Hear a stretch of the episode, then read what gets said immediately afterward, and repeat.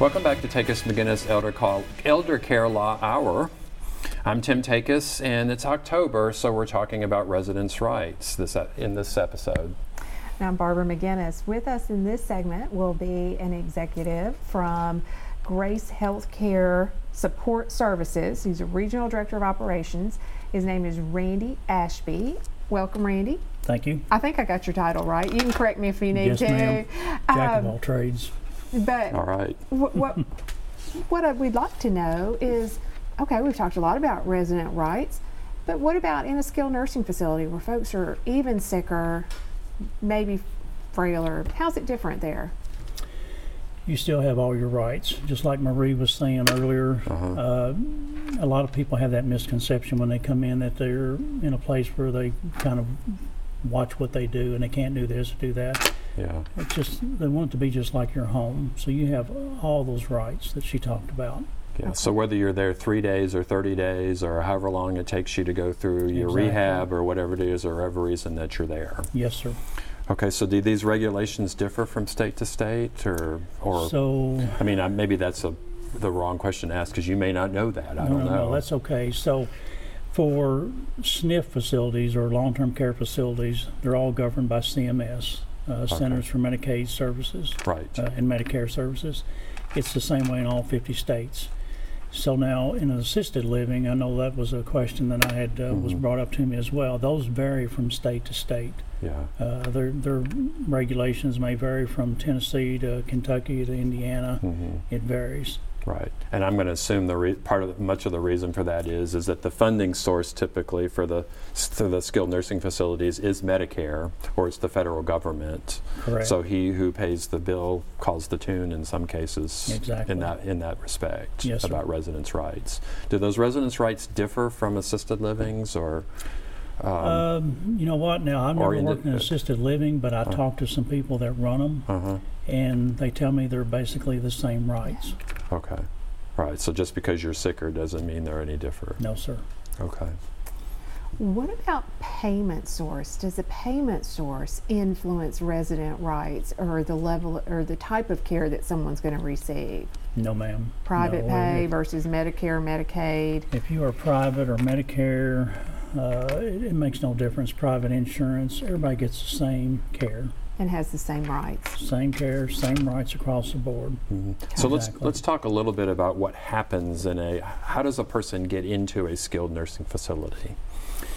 So, you know, a number of things, and it's probably an unfortunate event that's happened to them. That maybe they had to go to the hospital. It could be they come straight from the doctor's office now, and that's that's allowable that you can come into a nursing So facility. maybe they've like had a fall, A broken hip. Yeah. uh, maybe they need some rehab for that. Okay. Okay. So that's how they get in. They could use some IV medication, uh, some therapy. Okay. And now and, and when they get in there, mo- a lot of them I'm going to assume is they're very uh, they're very seriously injured or ill. Some you know, are, and they're Oh, yes. often you're I'm going to assume you're oftentimes dealing with family members and you're having care plan meetings and whatnot. Are there special rights involving per, cl- or what are the rights of people who like families to be in care plans? So what we do, we encourage families right off the get-go in the admissions process Yeah. to tell us all they can about their family member. To, Okay. Oh. to me, uh, and to our, organiza- our organization, the care plan starts upon admission because if they've had a fall at home, okay, Mm-hmm. they're going to be coming into strange surroundings. Okay, Mm-hmm. they're probably going to have a roommate. They don't know where everything is at. The more that family member can tell us upon admission, what their habits are, what time they get up, what time they go to bed, what's their favorite meal, those things like that. That helps us a lot. Okay. It So helps that's a almost lot. like at admission or pre-admission even. Well, we like to sit down and there's a questionnaire that goes over. So if you're going to bring your mother into the nursing home, and we're going to ask you a prepared set of questions. What time does she typically get up? What time does she like to go to Okay. bed? What time does she like coffee? You know, we talked about that earlier. Right. Just a Yeah. lot of those things like that. Does she like it hot? Does she like it cold? Because if she has a roommate, we don't want to put her in there in a room with someone that likes it chilly like it's in here, Mm-hmm. uh, but they may want it a little bit warmer. So Yeah. you try to Mm-hmm. Right. Yeah. pair them up the best that you can. So the more information you can get from the families, the better. Right. Well, I think what gets tricky sometimes is we're, we're talking about these patient preferences, but sometimes that doesn't coincide with staffing that you have in the facility, right? Well, you know what? That comes up, and I, and I heard uh, that's in the conversations Uh-huh. earlier. But here's the thing with any facility, be it a long term care facility or an assisted living facility, uh, you have 24 7 staff. So if you want that cup of coffee at 2 o'clock in the morning, or you want that pimento cheese sandwich at 2 o'clock in the morning, you can get it, Okay. okay? If you don't want to have, I heard you say breakfast at 10 o'clock, and you don't want to get up at the regular with uh, most Uh-huh. everybody else to eat at 7 or 7.30 then that's when you get it Okay. if you want that shower right before you go to bed to help you sleep better that's why you have 24-7 staff so you can kind of tailor it to what everybody wants Okay. So that sounds great. Right? Well- you can get, like, I can call at three in the morning and say, I want a turkey sandwich with avocado and mayonnaise. And so it here's- isn't, here's isn't what they quite like do. that. I, I doubt that. uh, Okay. that's Well, I want- probably, a, probably a yes and no yes so, and no. Okay. so the menus will change so Got it. one week it might be turkey one week it might be bologna okay. one week it might be ham right. So it just depends on what is on there that week. Generally, there's probably two or three choices that you can ask I for. see. Now, if it's something that's specific that you really want and that you let us know upon admission that you really like that turkey sandwich, hmm we can make sure we got them. Yeah. Uh, while we're talking about Yeah. dietary things, uh, vegetarians. Yes. Right. I'm thinking about that. Not a and I- problem. And I, was No just think, problem. and I was Okay. just thinking about people that may be kosher. Yes. You know, maybe there are things that I mean. Obviously, re- we haven't talked about religious preferences yet, but So I'm, you know- I'm going to assume that that's all part of it. exactly. Yes. As long as we know on the front end. Yes. Uh, now, one of the facilities that I operate is up in Clarksville, which sits right next to Fort Campbell. Mm-hmm. Mhm. We get all people from all walks of life. Yeah, We had a, yeah. a little lady, uh, Kurdish lady, Uh-huh. special diet, and Okay. it took some shopping to go around and find the particular bread that she wanted. Okay. We found it. So you can you can cater to for the most part as long as we know. Right. Right. Doesn't happen overnight though. No, yeah, ma'am. yeah, it takes some planning, is what you're saying. Go back Mhm. to the admission process. Right. Yes. So we have a person. Let's say we have a resident that's there because they are a patient, because they really are a patient in a sk- you know skilled nursing facility. They're there for rehab due to a fall.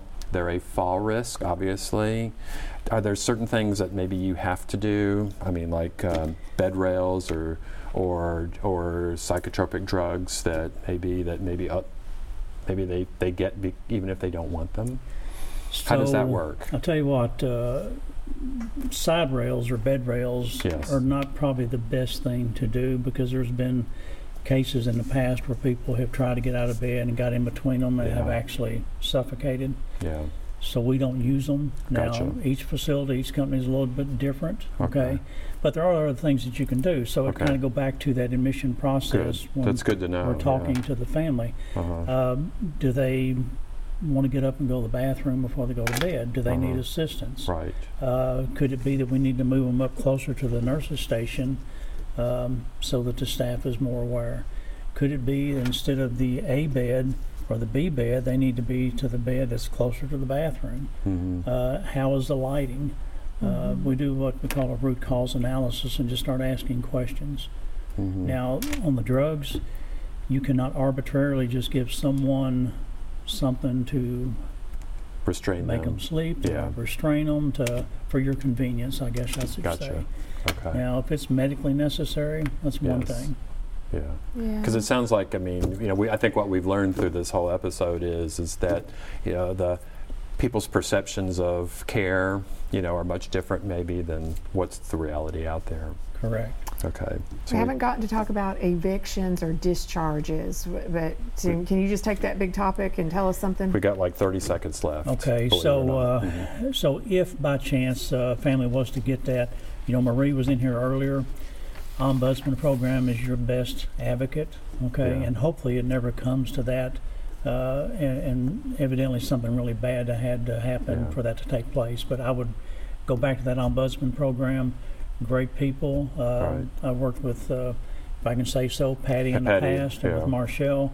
right. yeah. Learned a lot from them, and Okay. they are the family advocate and the resident advocate. Okay, we're going to put your con- Randy. We're going to put your contact information up. Okay. Randy Ashby, RN, Grace Healthcare Support Services. So Thanks for being here. Well, thank you for having me. Great. So up next, we're going to be talking about with Patty Bedwell, who is one of our elder care coordinators, and we're going to be talking, of course, about residents' rights. So please stay tuned.